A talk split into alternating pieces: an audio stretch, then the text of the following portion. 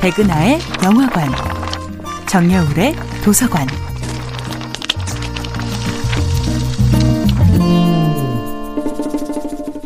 안녕하세요. 여러분과 아름답고 풍요로운 책 이야기를 나누고 있는 작가 정여울입니다. 이번 주에는 괴테의 이탈리아 기행과 함께합니다. 젊은 베르테르의 슬픔으로 이십 대에 이미 최고의 작가로 인정받았던 괴테는 독서광이었죠.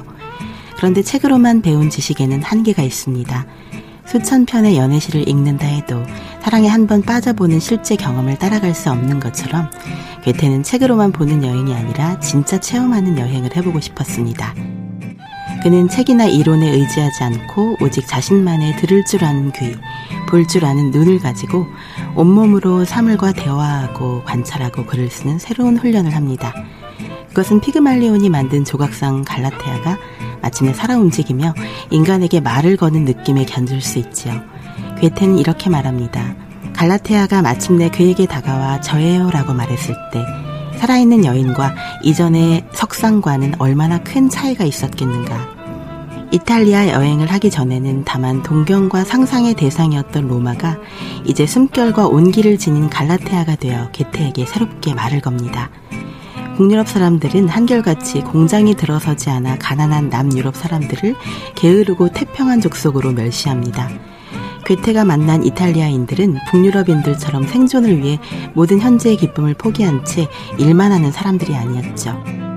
이탈리아인들은 노동 그 자체의 기쁨을 발견하며 내일을 걱정하지 않으므로 오늘의 적은 양식에도 감사하며 지금 이 순간을 즐깁니다. 괴테는 이탈리아라는 너무나도 거대한 학교에 들어와 있기에 빨리 졸업하기는 어려울 것 같다고 고백하지요.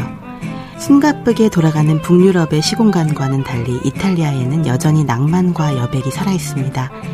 놀이와 일상을 훌륭하게 조화시키는 이탈리아 사람들, 마치 놀이하듯 예술을 창조하는 이탈리아 사람들은 괴테에게 눈부신 영감을 선물합니다.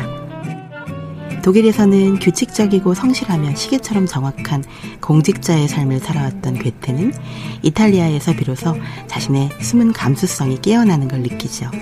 괴테는 내가 그토록 오랫동안 갈망해왔던 고독을 이제야 충분히 누릴 수 있게 되었다고 고백합니다.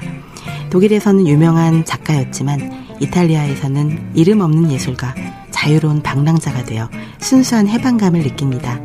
그가 하인 하나 없이 자맹에 가까운 여행을 감행하는 것도 바로 그동안의 나 자신으로부터 탈출하기 위한 욕망에서 비롯된 것입니다. 정여울의 도서관이었습니다.